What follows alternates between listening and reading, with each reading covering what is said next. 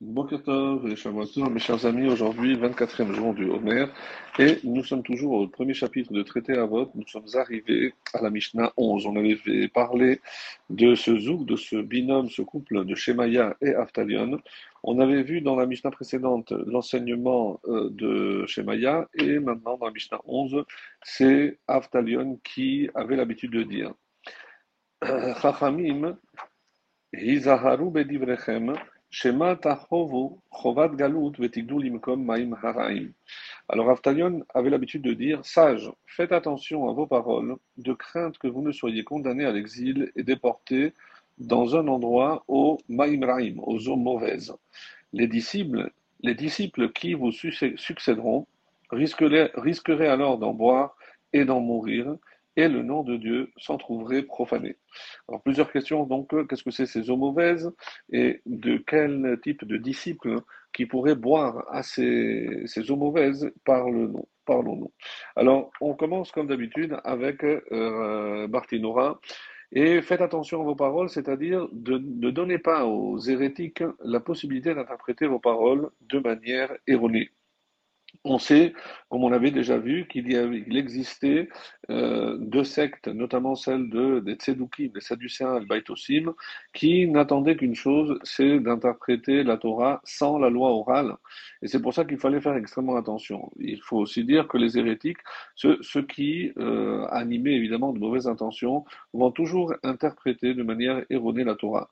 Donc, et c'est pour ça qu'il faut être extrêmement précis, parce que si jamais nos propos sont imprécis ou ou, équivoque, et eh ben de là, les hérétiques pourraient évidemment tirer des enseignements euh, erronés. De crainte que vous ne soyez condamné à l'exil, pourquoi? Parce que si un érudit te répond, euh, il aurait pu te dire, il n'est pas concerné par cet enseignement du fait que là où il habite, il n'y a pas d'hérétique, donc il n'a rien à craindre par rapport à son interprétation. Qu'est-ce qu'on peut lui répondre? Même si dans l'endroit où vous vous trouvez actuellement, il n'y a pas, c'est vrai, d'hérétiques qui pourraient peut-être interpréter de travers euh, vos enseignements, vos, vos paroles, il reste néanmoins à craindre que par euh, certaines de vos fautes euh, qui puissent provoquer votre exil et qu'une fois que vous serez exilé dans des villes de refuge notamment, et eh ben là, il peut se trouver des hommes qui compte tenu de leur ignorance, pourraient euh, malheureusement mal interpréter la Torah et donc d'une manière non conforme à la loi. Et ces interprétations erronées de la Torah sont ce que notre Mishnah désigne par l'expression eau mauvaise. Alors je dis tout de suite le commentaire de Rambam sur les eaux mauvaises, c'est le surnom, dit Rambam, de l'hérésie. Il dit aux sages de prendre garde, lorsqu'ils parlent en public, que leurs paroles ne prêtent pas à interprétation de peur que ne soient présents des gens qui ont renoncé à la Torah et qui n'interprètent leur dire en fonction de leurs croyances. Car, malheureusement, les disciples qui ont déjà entendu ces dires dans la bouche des sages se tourneraient alors vers euh, l'hérésie en pensant respecter la pensée de leur maître et le nom des cieux serait profané, comme cela est arrivé, comme nous l'avons dit plus haut dans le Mishnah 3, à Antignos Ish l'Antignos de Soho, avec ses deux élèves, Tzadok et Baitos, qui, comme nous l'avons dit, ont fondé deux sectes qui se sont opposées ou renié toutes les, tous les commentaires de la tradition orale. Alors, et ça, c'est par rapport donc à, à quel rapport maintenant avec le nom de Dieu qui s'en trouverait profané. Et je reprends le commentaire de Bartinora qui dit car de, telles opinions risquent alors de persister dans le monde, comme nous avons vu avec Ishsoho, que, que nous venons de citer.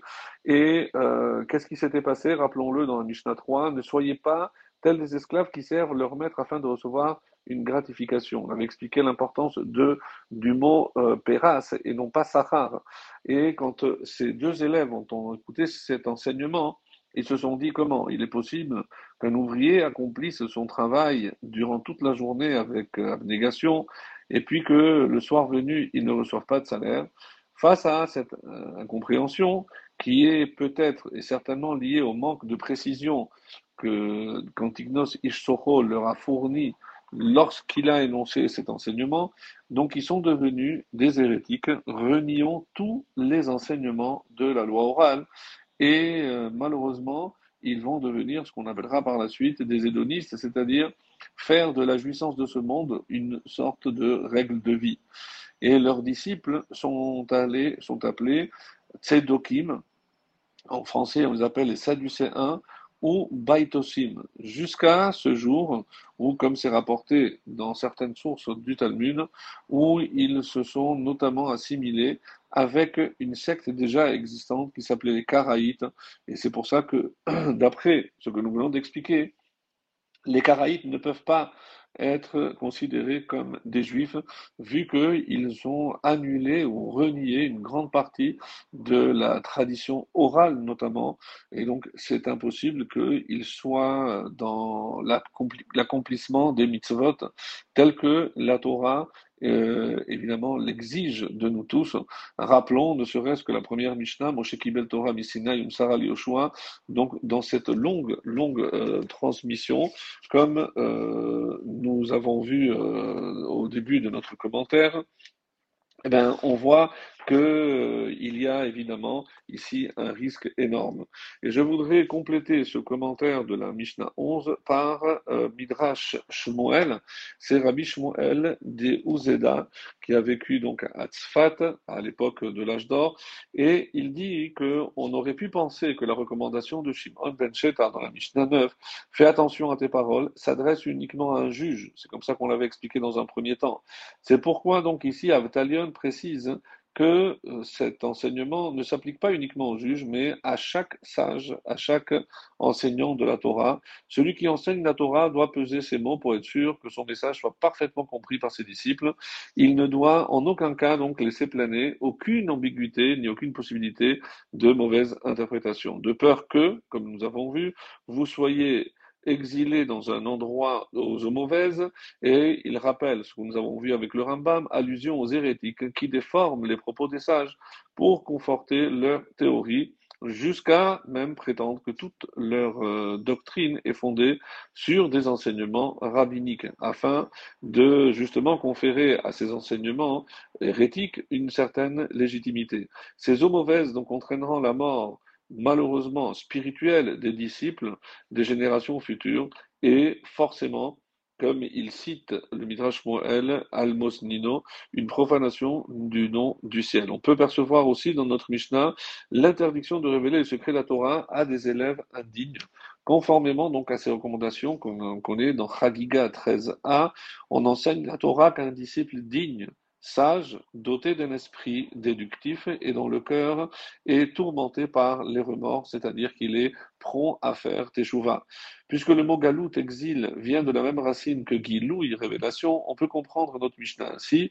Faites attention à vos paroles, de peur de révéler des secrets de la Torah à des disciples indignes, des eaux mauvaises qui entraîneront donc la mort spirituelle des générations futures et la plus grande profanation du nom du ciel au nom de, de Yitzhak Abrabanel.